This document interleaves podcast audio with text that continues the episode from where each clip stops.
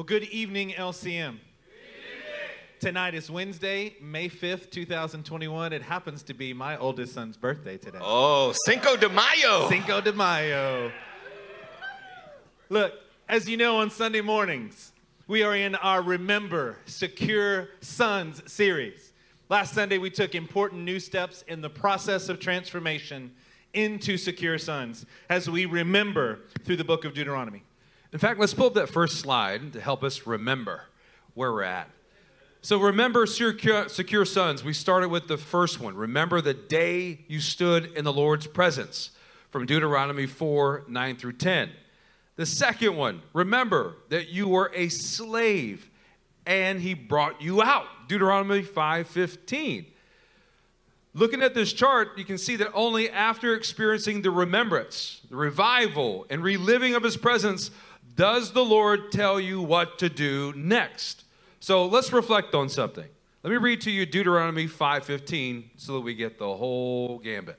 Remember that you were, say were, were slaves in Egypt, and that the Lord brought you out of there with a mighty hand and an outstretched arm.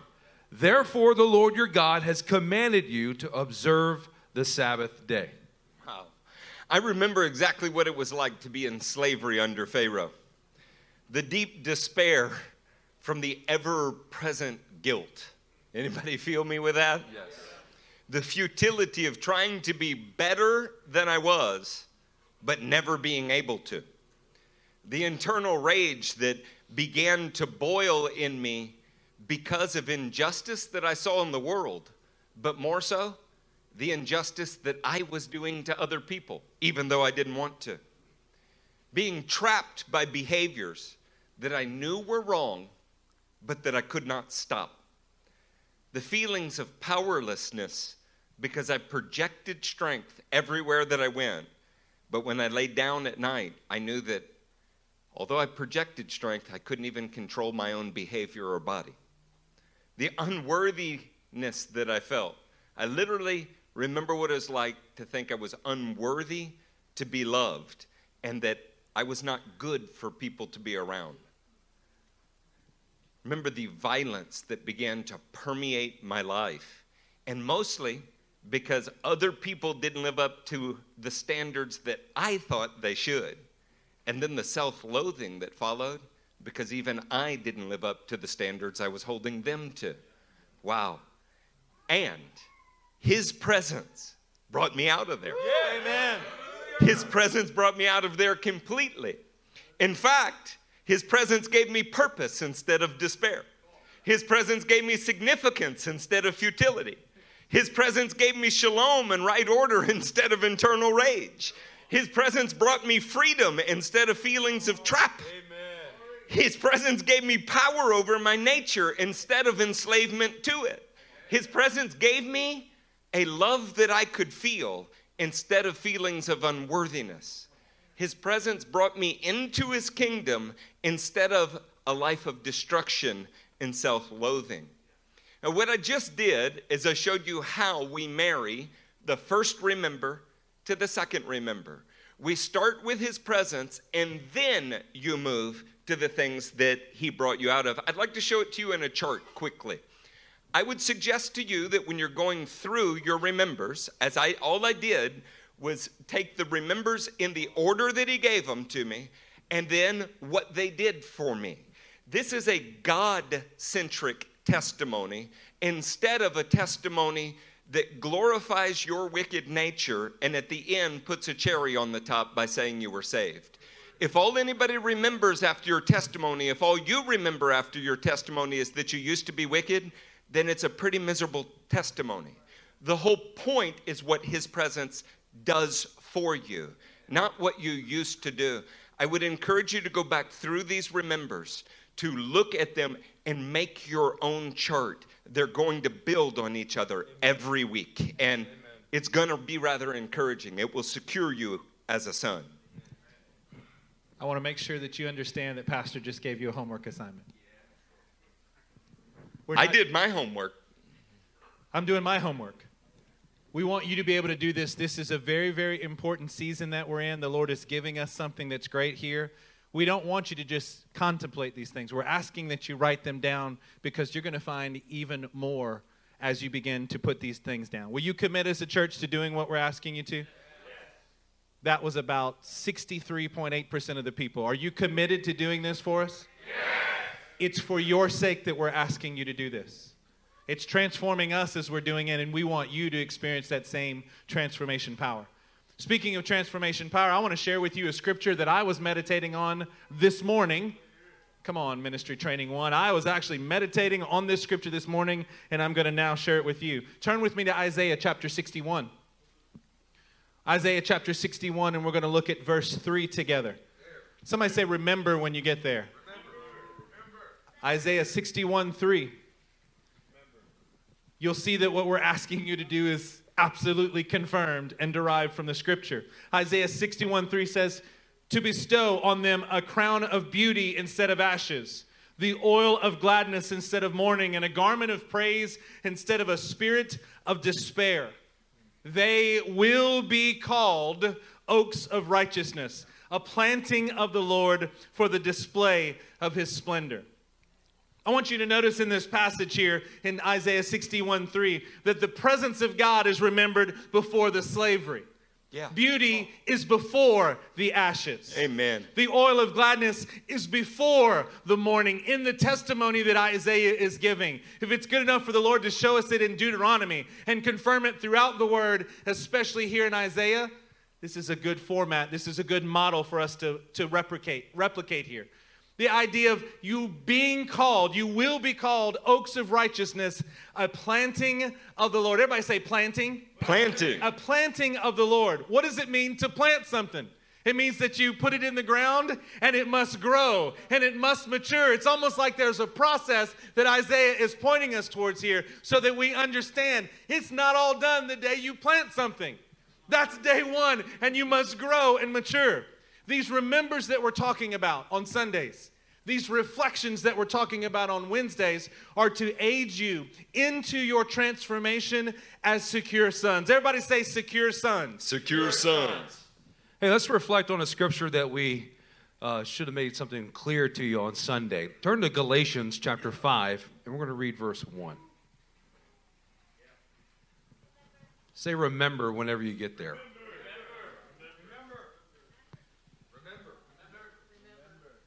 It is for freedom. Come on. I'll say it again. It is for freedom that Christ has set us free. Stand firm then, and do not let yourselves be burdened again by a yoke of slavery. Look, your testimony is what happened since you have been released into freedom. Your release was on day one, that day one being a birthing. But now, now we get to grow into that freedom. Freedom is not being let out of the cage as much as it is the life that comes after being let out of the cage. Being let out of the cage is a planting. The life that comes after it is what grows from that. That life is supposed to be ever increasing in transformation. That life is supposed to be ever growing in freedom. We have to learn to ask for that. We have to remember where we started and grow from there you now have the freedom to choose. See, you used to be powerless without a choice, and now you've been empowered and you get to choose to walk in ever increasing freedom. Come on now, church. You were given, you were granted sonship on day yes. one. And now it's time to continue to gain more and more and more and more freedom. You get to grow in transformation constantly through the journey that God has placed you on until you are actually what your Father is. Amen. Come on, this is an incredible thing that the Lord is showing us. Isn't it good news that we're no longer powerless, but we have the power to choose freedom and transformation, transformation every single day? In fact, as Pastor was mentioning earlier today in a conversation, we get to choose it on every second of every day. I want that ongoing transformation and freedom. Look, we hope you guys are being encouraged and enjoying our reflection series on Wednesday nights. We're taking the opportunity to look back to the status change, the granting of sonship to men like Mephibosheth, men that were granted. I know you're thinking about them green beans. That's what you're thinking about. Mashed potatoes. Give me that. Get. Men that were granted, but also grew. Men who gained further transformation until they were governing their own lives, governing their own households, governing their own sons. Ultimately, what we're saying is this becoming just like the Father who granted them and us sonship in the first place is what we're after. Look, if you're theologically minded in here tonight, there, some of this may grate against that, and we don't care. Um, what we want you to understand is that it's great to be credited righteousness. Everybody loves the day they sign the loan on their house and they're told they own the house. The thing is is the crediting of righteousness is supposed to be accompanied by the actually becoming righteous. Yes. And somehow or another the church world's forgotten that. Because it was credited on day 1, we forget about our obligation to grow into what we've been credited with. This whole series is securing us in becoming righteous. Tonight, we'll be reflecting on being brought out. That's what Sunday's message was about. And on Wednesdays, we reflect on Sunday's message. Now, this is an important reflection for us to have because it's going to aid in your understanding as we get to Sunday. Sunday, we add a new remember, and you need this step to be able Amen. to merge the two. Can we get real with you in the house of God tonight? There's a slide that I want to show you that's difficult to look at. This, uh, this image has been used to incite racial animosity uh, back and forth between people. It gets drug out during our political seasons by different parties to try to stoke bad feelings. And I want to just go ahead and acknowledge there are ugly physical marks from slavery, but there are also marks that are left on people because of sin in their souls as well. Tonight, we're going to talk about all kinds of things that relate to slavery, both in the natural and in the spiritual realm. I want to read to you John 8 34. Jesus replied, I tell you the truth. Everyone, who's he talking about? Everyone. Who's he talking about? Everyone. So think those outside the church, those inside the church. Think your spouse and your sweet little worldling children. I tell you the truth, everyone who sins is a slave to sin. He makes no distinction about those that have been credited or not credited. I tell you the truth, everyone who sins is a slave to sin. Now, a slave has no permanent place in the family. You could read that a lot of ways. One way to read it is you'll be thrown out of the family. I would prefer to read it as the slavery will be thrown out of me. Now, a slave has no permanent place in the family, but a son a son belongs to it forever. So, if the son sets you free, if you were released from the cage, you will be free indeed. See, that is a future promise. It's a present reality, credited freedom, but you grow in that freedom. We are not supposed to ever remain slaves or have prison tendencies in us we grow in the freedom that God has given us. Amen. Well, we want to go take this idea further and let you know that slavery is not just an ancient problem. We've got another slide, and it's going to be difficult for you to see, but we want you to see this that slavery is not an ancient problem. This is an image of a Syrian slave from Aleppo. He was beaten only for the reason that he was born into the wrong ethnicity, the wrong geography. He was born into the wrong religion. He was beaten because he was not a Muslim, and the satanic religion of Islam came in and did this to this man. See, what we're dealing with when we're talking about slavery is not just an ancient problem in the world, and let's be honest, it's not an ancient problem in our lives either. I got a few head shakes there. We're going to show this to you. Why don't you turn with me to 2 Peter chapter 2? It's a similitude. They're catching up. Similitude. Second Peter chapter 2, say remember whenever you get there.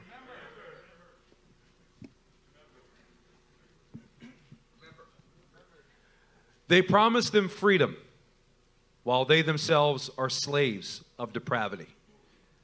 For a man is a slave to whatever has mastered him. If they have escaped the corruption of the world by knowing our Lord and Savior Jesus Christ? What'd they do, Pastor? They escaped. That sounds like being let out of a cage. That sounds It- like being set, set free. free. It absolutely does. Look how this continues.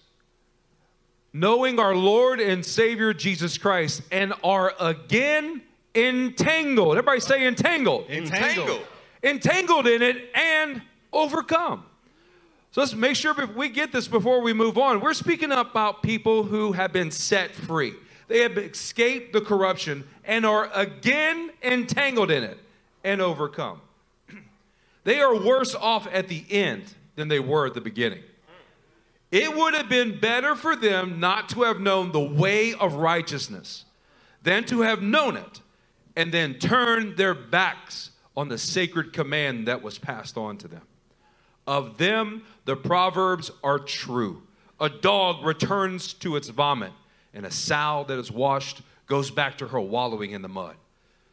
You know what? When we see this clearly stated in verse 20, we're speaking about people that have escaped and are again entangled in the corruption of the world and overcome by it. It gives us a clear idea of what can happen. But the worst part is that Peter is addressing men who were preaching. It was their job to proclaim the message of freedom. These were men who should be growing and gaining in freedom and even helping others become free themselves, but becoming entangled in it all over again. But we have the Galatians 5 1 perspective that it was for freedom that Jesus Christ set us free. Look, 1 Kings 21, beginning in verse 25, is, is a vivid example of this kind of thing in the Tanakh. There was never a man like Ahab. Man, if you don't finish that sentence, that could sound like he's quite a man. There was never a man like Ahab who sold himself to do evil in the eyes of the Lord, urged on by Jezebel, his wife. He behaved in the vilest manner of going after idols, like the Amorites the Lord drove out before Israel. I want you to understand something. Ahab was born into a free Israel. He was the king of the nation whose name means priest with God. If anybody should be free, if anybody should be growing in freedom, it should be the king of the freest nation on earth. That is, is the biblical story of being let out of slavery. But what did he do? He sold himself back into slavery. Wow. See, he had come out, but he sold himself back to it. For the same price as Esau, the bowl of beans. For the same price as Judas, a little gain. For the same price as so many for so many years. Ask Demas or Hymenaeus or Philetus or any of the other men that are mentioned. He sold himself back to slavery, although he was supposed to be literally the leader of the free world. Yeah. And I don't mean that as a presidential title. That is obviously not true. Let's turn to Proverbs chapter 5 and see how this thought continues into the Ketuvim. Proverbs chapter 5 and verse 22. Say remember when you get there.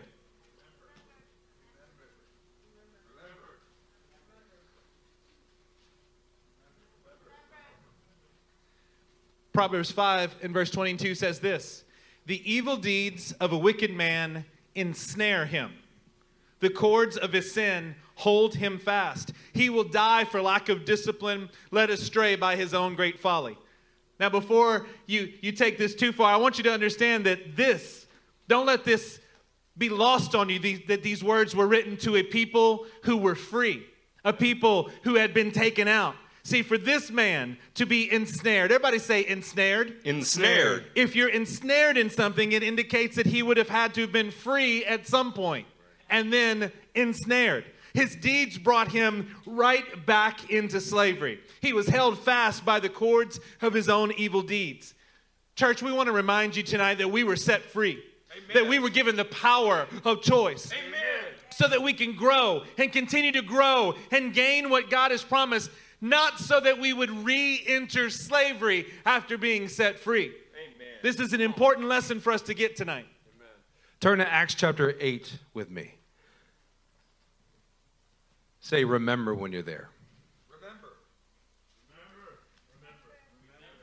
Remember. Remember.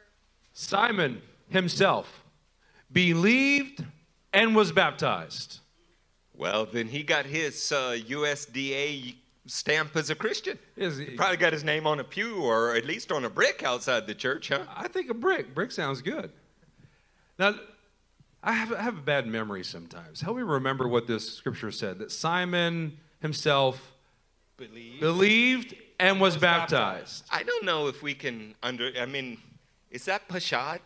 Maybe we should have to exegete that for a little bit. Simon himself. So we can't be talking about anybody, Anybody other else. than Simon. Believed. Do you think that means something other than belief? No. Probably not. And his belief was evidenced by Baptism.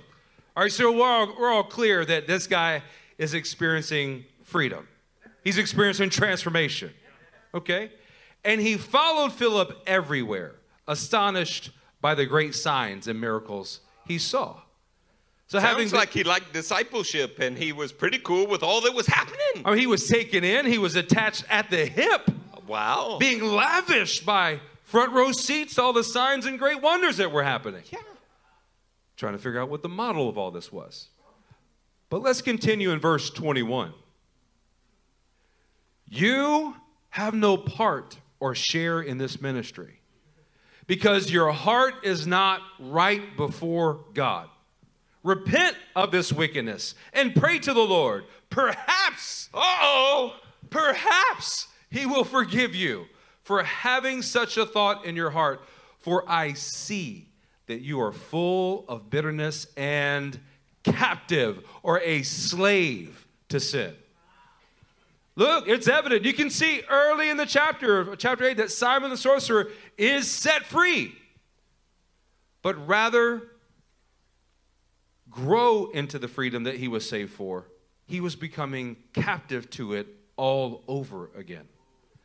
Simon's responsibility after being set free was to grow in that freedom, to gain ground in his freedom, having the power to choose an ongoing transformation and freedom that was there.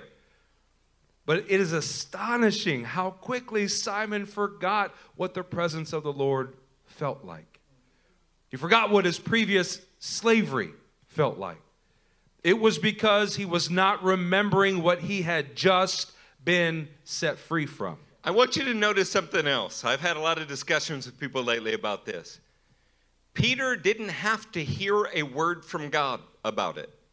It's not based on a sign being on Simon's head. Peter could simply see it.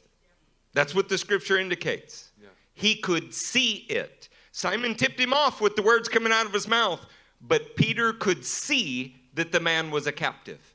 I don't know how we can see that, but I can tell you that I can. We were called to grow in our freedom. We were called to be transformed continually. And when that process gets stagnant, it's dangerous. Look at Romans 6 6. For we know that our old self was crucified with him, so that the body of sin might be done away with, that we should no longer be slaves to sin.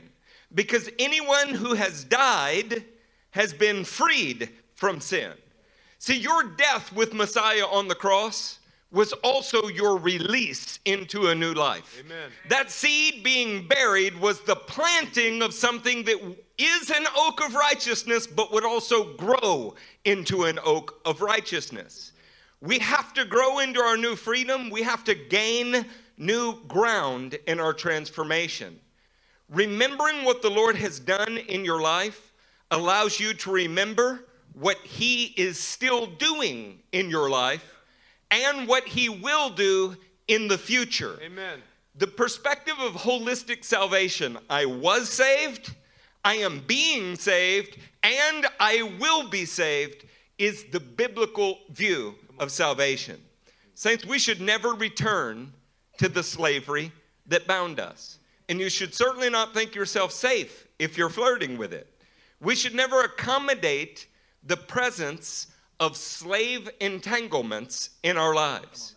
Instead, we have to ask God, the same God that freed us initially, to keep us perpetually free to transform our lives into ever increasing glory. Amen.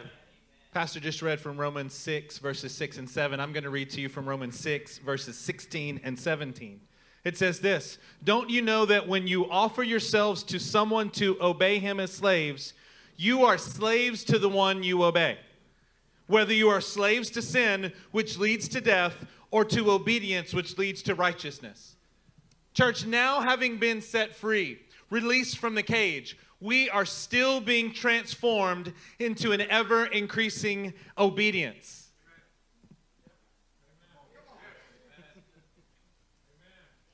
If the most obedience you ever had was when you bravely raised a hand in a meeting or slinked your way down to an altar, if that's when your Christian life peaked, well, this is less than God intends for you.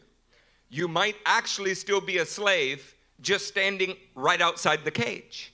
And we don't want that for anybody because God doesn't want that for anybody. See, at one time you were powerless to choose who you obeyed, but now, as a secure son, you can ask for heavenly help. Has anybody been learning to ask for more heavenly help? Yes. Hasn't it yes. been a freeing thing for you to know that the best day of your salvation was not the first day? It was glorious, but what's taking place after is all the more glorious in your life? Man, this should be freeing in every way. This is never done. You becoming more and more free is never done through accommodation. It's always done through transformation. Amen. See, we've got to get beyond this idea, and in this room, we're going to get beyond it. But the idea that salvation was some type of transaction. You raised a pinky, you said a phrase, and now you're done. That was the best that it ever was. That is not what it is. Actually, men who declare freedom but are slaves to unrighteousness are always trying to make salvation a transaction. The ones that we read about in Scripture earlier, who are supposed to be proclaiming freedom but are captive to sin, they always want to make it about a transaction. It makes them feel better about themselves. It destroys the truth. It'll harm you, but it makes them feel better. True salvation is an ongoing process of empowerment through transformation so that we can actually become what our Father is. Man, isn't that good news? We can become what our Father is. Look, this ongoing process of empowerment through transformation is how the nation of Israel began. We got a slide we want to show you guys. Exodus 3 7 through 8. The Lord said, I have indeed seen the misery my people in Egypt. I have heard them crying out because of their slave drivers, and I am concerned about their suffering. So I have come down to rescue them from the hand of the Egyptians and to bring them up out of that land into a good and spacious land, a land flowing milk and honey. You know, this slide is indicating not just how the nation of Israel began, but it's how you began. The Lord saw your misery he heard you crying out. He was concerned about you, and He came down to rescue you, to bring you up out of that land. But there's something even more here, though. Yeah. It's not just bring them up, it's not just bring you up out of that land, it's to bring them up out of that land into a good and spacious land.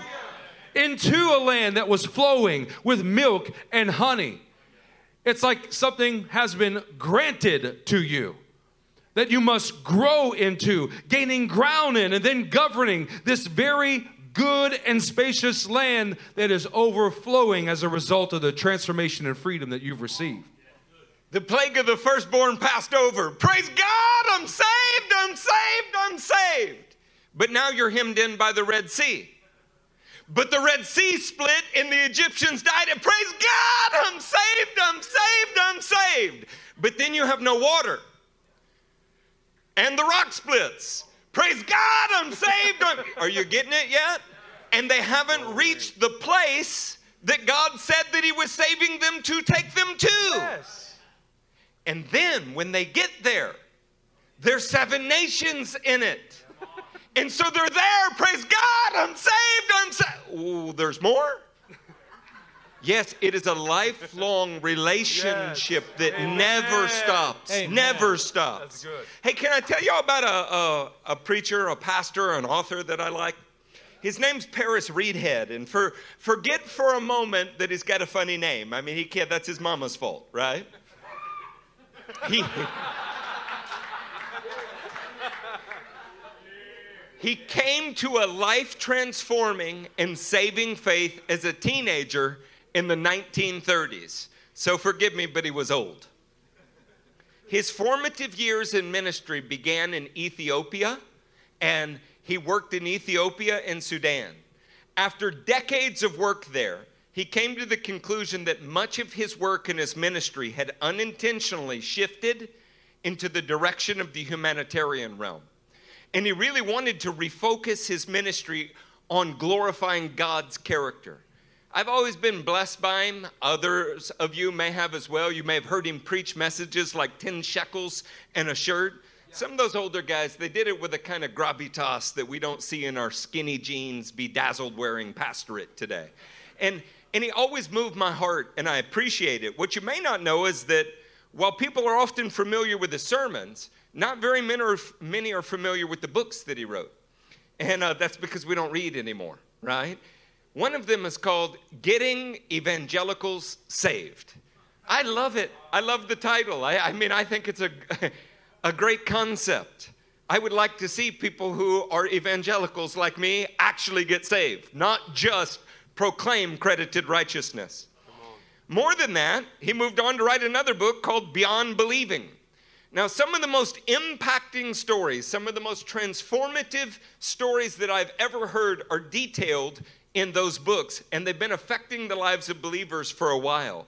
In one of them, Paris chronicles something that we want to share with you here. Let me read to you this event that was chronicled by Paris. In the mid 1800s, there was a wealthy young Englishman. He comes to California during the time of the gold rush. After his time in California was done, his return to England brought him through the route of the port of New Orleans. Now, the port of New Orleans was the greatest hub of slave trade in America. It was the harbor by which all slaves entered into, into the United States. So there's Paris. He's standing at the port of New Orleans, and he hears a commotion. He looks into the crowd and he sees four to five guys coming out of a tavern, which that's always never a good thing. They're coming out of this tavern and they're they're collecting and pooling their money together right there in broad daylight in front of everyone. All the while looking intensely and perversely with sexual desire at a beautiful young woman standing there on a slave block. While you're envisioning that, and I, I think you should, uh, we made a slight uh, misspeaking. It's not Paris. Paris is telling the story. This is a young Englishman, and it's occurring in the 1800s. Thinking of this event, and there's four to five guys who are collecting their money together and with a perverse sexual longing looking at this beautiful young woman standing on the slave block. Just imagine for a second. What if she's one of the young girls in our church? What if it's one of my daughters, Sydney? That she's standing there and surrounded by a group of men, buyers of human beings. And they're expressing between themselves, but also openly, the negative, perverse intentions of what they have and want to do to our daughters. Imagine the amount of hatred that this woman had towards these men. Imagine the amount of hatred that you would have if you're standing there looking at them and looking at her. Well, something begins to progress. The bidding starts. It starts for this beautiful young woman at a high price. The Englishman listens and waits for another bid and eventually says, I'll pay double for her. He actually paid twice what any slave of that time was worth. So here she is. She's a slave from Africa. She doesn't understand the language, she doesn't know what's being said, and she doesn't want to go with anyone that's purchasing her. She can see clearly exactly what their intentions are. She only sees what he paid and wonders what her life is actually worth. She's overwhelmed, surprised the amount that he paid for her two times. Now she's fearing what he wants with her, being that he paid so much to get her. He outbid every other man that was standing there with those perverse sexual intentions. So it comes down and he receives her papers after purchasing her. He comes to collect his human being and he grabs her chains. She slaps, she spits on him, and he pulls. She fights to get away, and he pulls. Again and again and again. She doesn't want any part of this.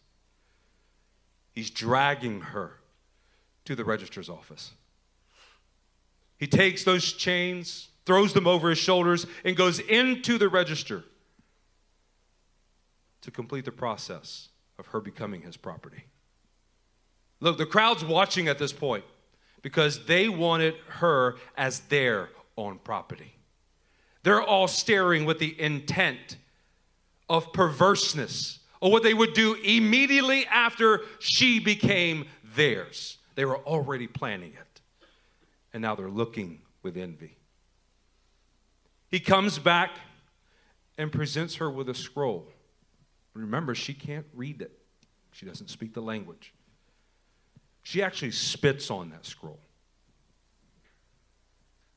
He is handing her papers for her emancipation.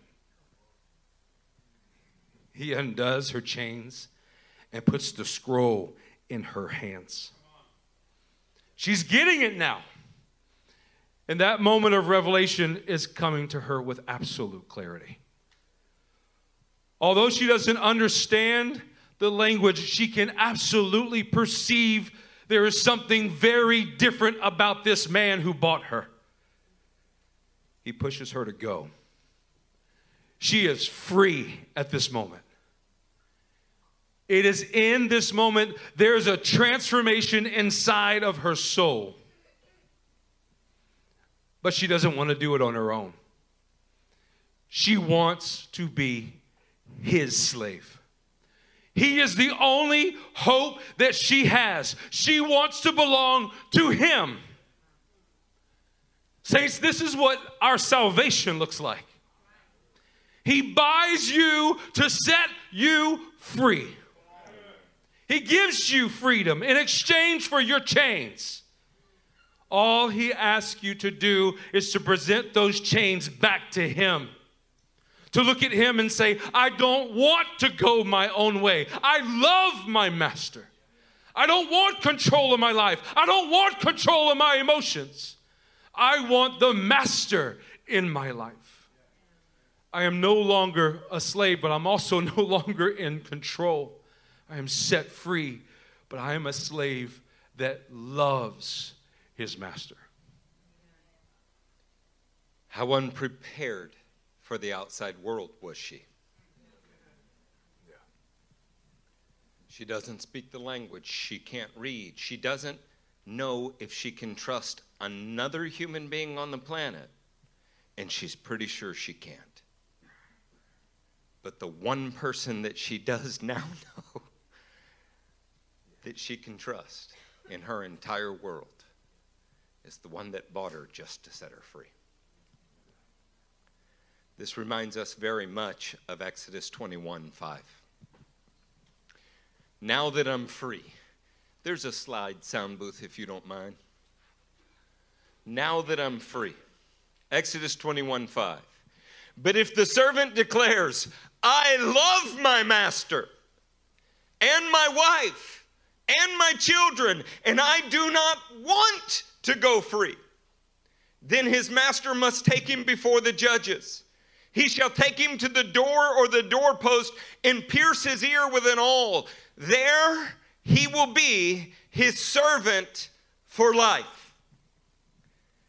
See, friends, being set free from a cage, being let out of the cage, well, that's good.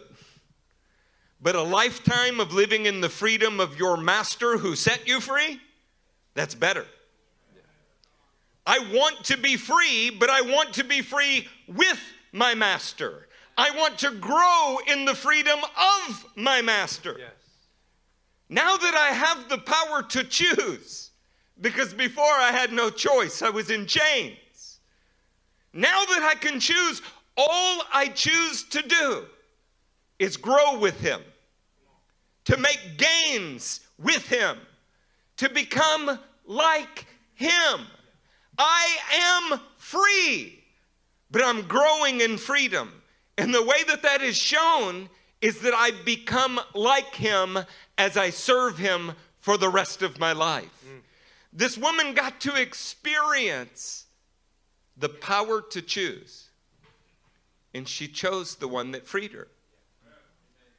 You have the same choice before you. And it wasn't 20 years ago or 40 years ago or when you were eight. It's every day. Galatians 5:13 we're not turning to. But it, it's an injunction. Do not use your freedom to indulge the sinful nature. Romans 6:18 which we are putting on the screen, you have been set free from sin and have become slaves to righteousness. Amen. After being set free, the life you now live is free in the service of your God as a lifetime servant. He's bought us to set us free in His service. This reminded us of another account a true chronicling of an event given also by Paris Reidhead. It was a story of a British slave trader that, who was working in the Americas. And the story centered around a particular island in the West Indies. And on this particular island, this British slave trader had 3,000 slaves that he was overseeing. 3,000.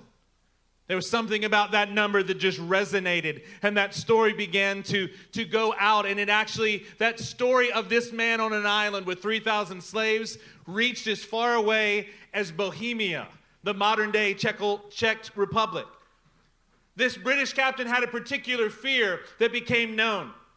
He had a fear that if the slaves get the gospel, there would be no way of holding them down that those who were running the slave camps would not be able to keep their control and they would be overrun.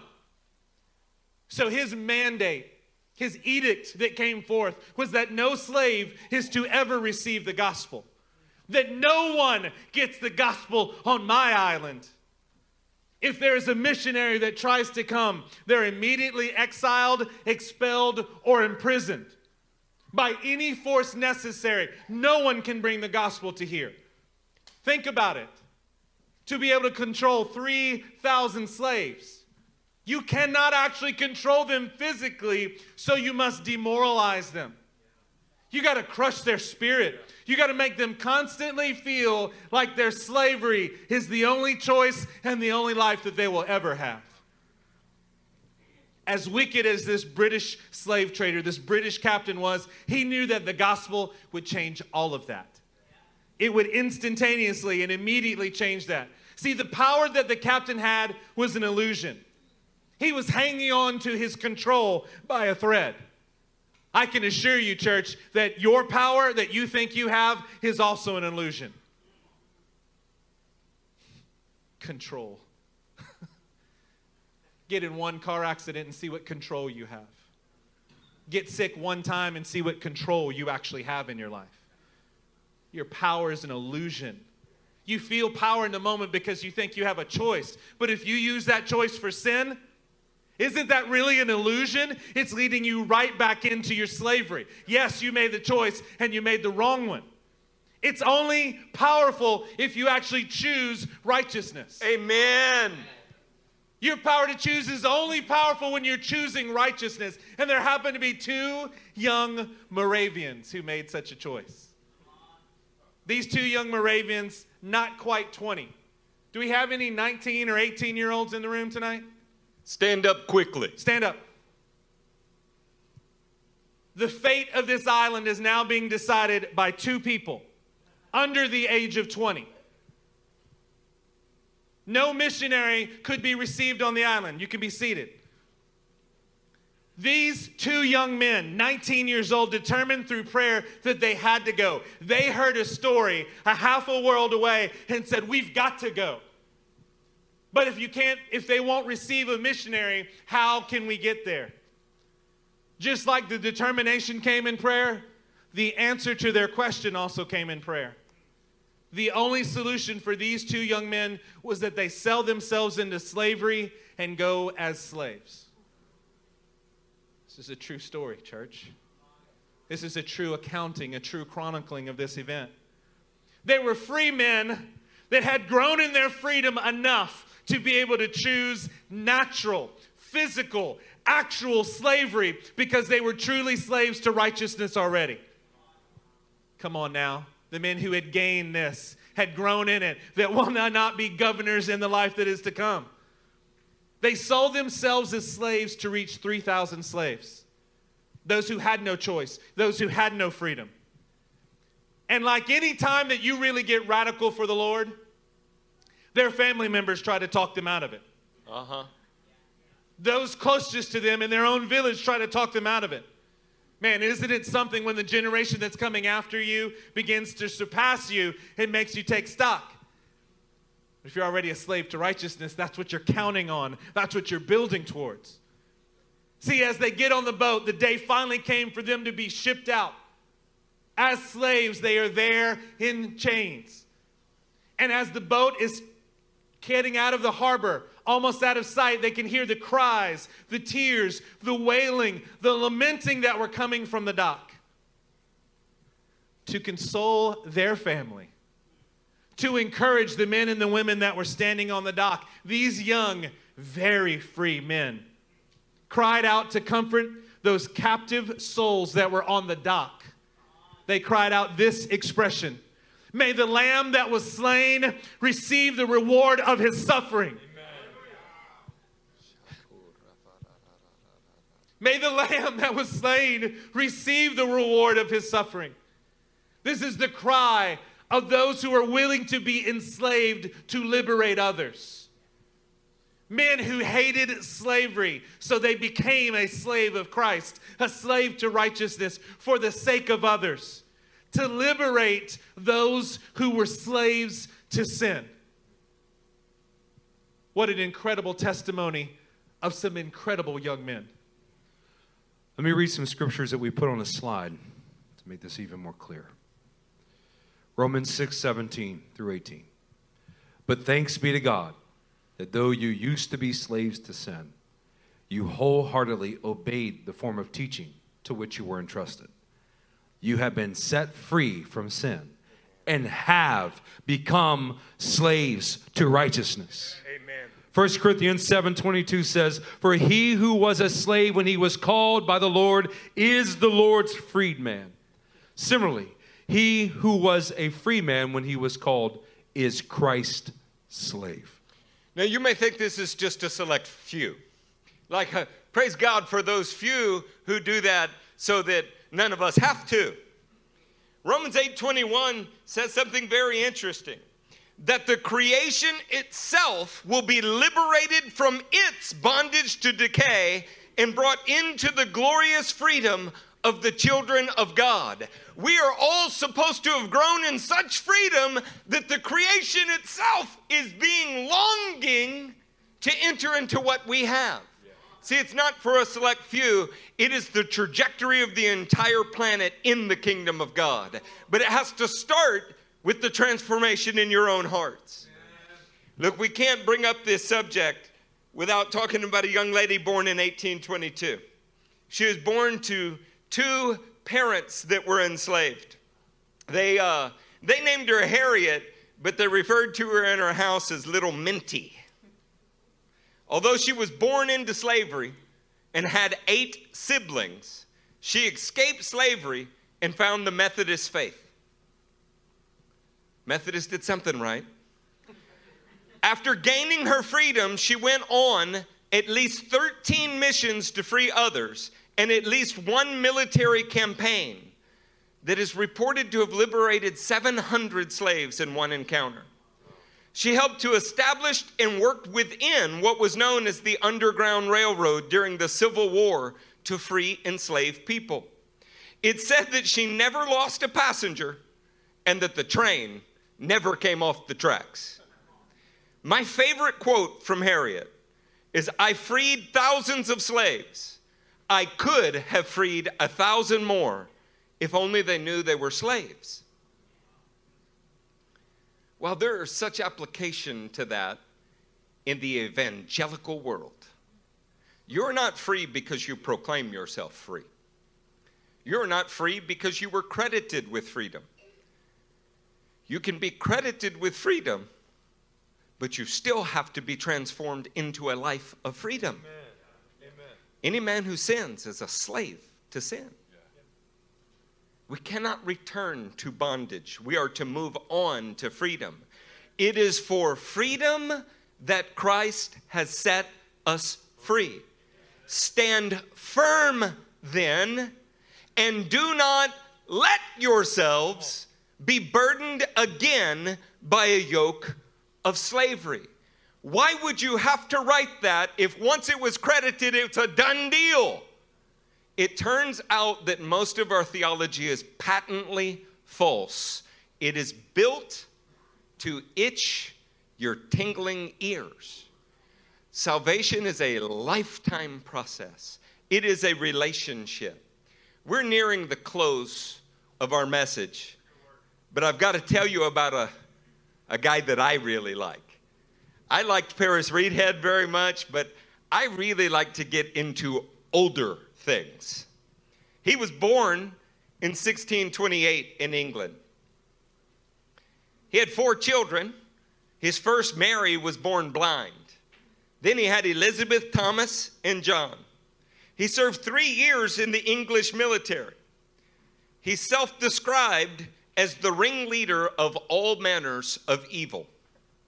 Sometime later, after his military career, John Bunyan heard an audible voice, he says, from the heavens that asked him a simple question Will your sins go on forever? That was the beginning of his relationship with the Almighty God.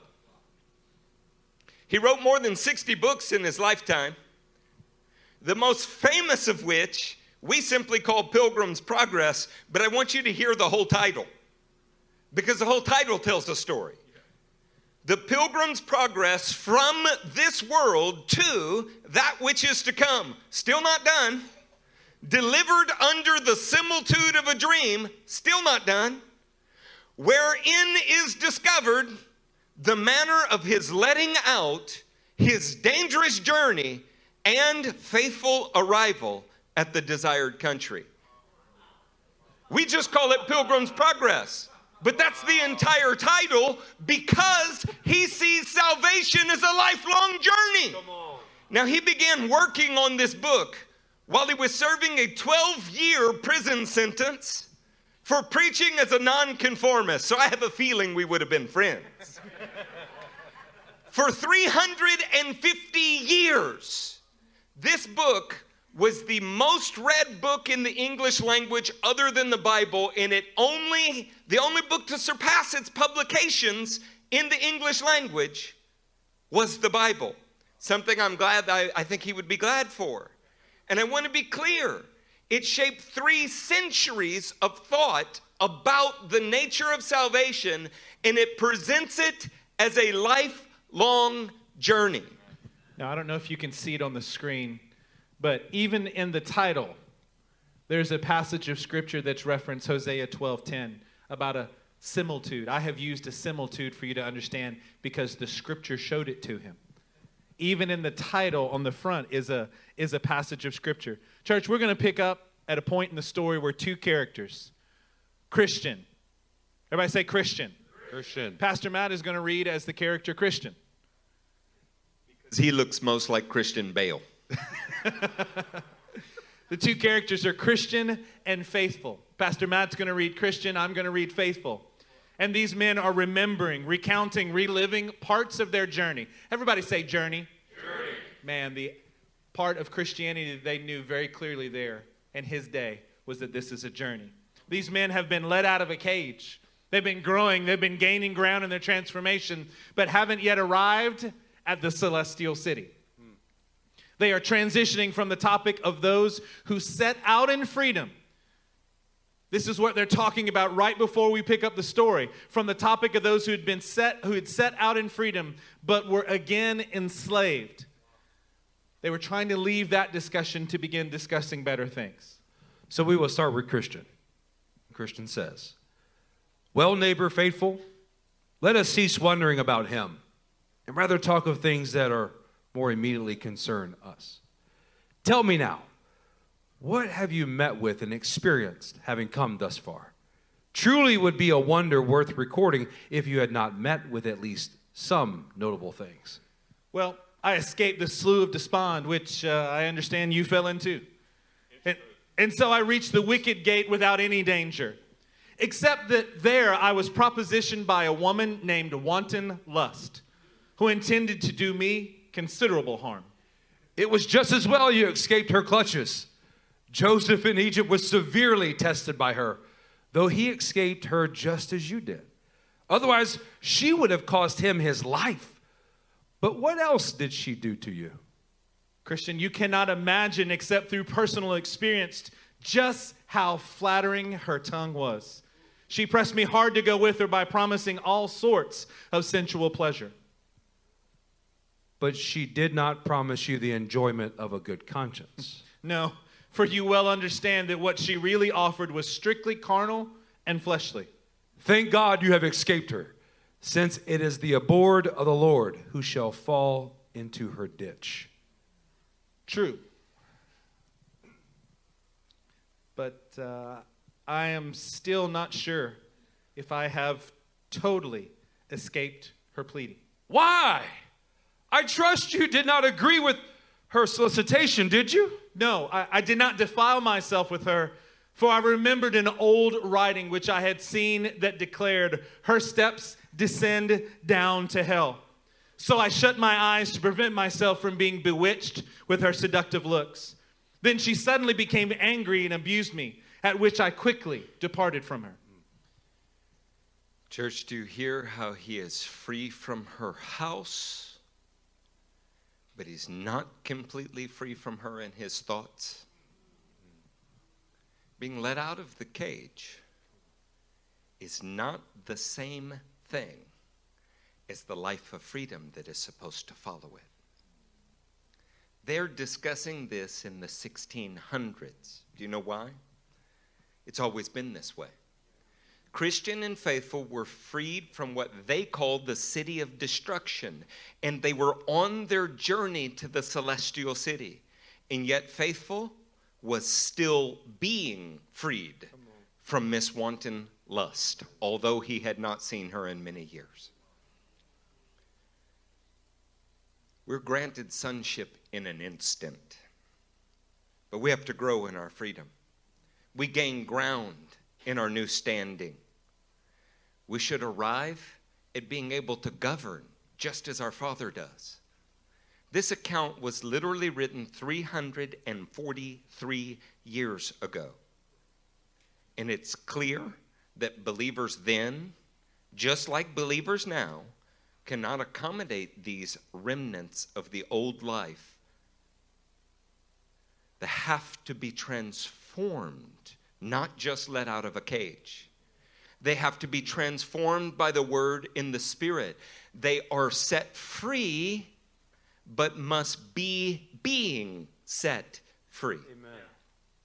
Look, what these two men read back and forth to each other, just, just this small portion, was 246 words. And in those 246 words, there are eight direct biblical references. They constantly reflect on the scripture and remember the day they stood in the Lord's presence. They remember what he did to set them free and what they must do to continue in a life of freedom. If you flip through Pilgrim's Progress, it was expected in normal Christian discourse that your every 250 words would be accompanied by at least eight scriptural references. And they had to be transformed, they had to grow in their freedom. There's a lot to be learned from this, saints. The book of James speaks about it as well. James 1:25 says this. But whoever looks intently into the perfect law that gives freedom and continues in it, not forgetting what they have heard, but doing it, they will be blessed in what they do. Church, as we've said it many times, the word of the Lord sets us free, and we must continue to be transformed by it. We mustn't forget. We must remember the first time we stood in his presence. We must remember our slavery that he brought us out from and what he is bringing us to. Tonight, like Christians in every century, we are empowered in our relationship to choose to be transformed as lifetime servants of God. Any other choice is simply returning to slavery, which is really no choice at all. Mm. Let me read to you our last scripture for tonight. It's Revelation 22 14.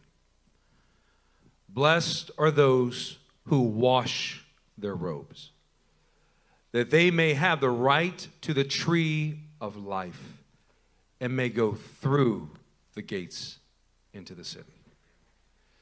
Tonight, we have choices to make. Choices that are declaring to us are we standing here in white robes? Are you standing here in white robes? Or do you need to make choices to be slaves to righteousness tonight? To wash your robes, to enter into this city. Tonight is that night to make that choice. You have the power to choose. Power to choose transformation and freedom. You may be given a white robe at salvation, but why would you have to wash it? Why don't I have to explain it? you know very well through personal experience why you do. Tonight, as you stand to your feet, we want to grow into freedom. That is your right as a son. You have the power to choose to be his servant for life. To do that, you're going to have to recognize areas that you accommodate yourself to get around this areas where it's everybody's fault but yours, areas where it's your circumstances, not really you, areas where it's your spouse's fault. And you're going to have to come to grips within your journey, you've made a roadblock for yourself. And cry out to the same one that freed you the first time and say, Lord, will you transform me again? And I want to tell you the full testimony of His Word is that He will. He bought you to set you free. He transformed you initially to give you a life of transformation. This was never a transaction. It is a father taking hold of an infant son's hand and pulling him into maturity over decades. And that's what he wants to do with you tonight as we pray, you do what you must. You do what the Spirit tells you to do. You do what His love for you compels you to do. Father, we're asking here now that as your loved children, your transforming power would grab hold of our hands. We throw up our hands to you at an altar and say, Transform us again. Lord, you began a good work in us, bring it to completion. Help us, mighty God, as we share with you the areas we know that we are leaning back into what we're freed from. We're asking for your transformation now. Come and meet us here.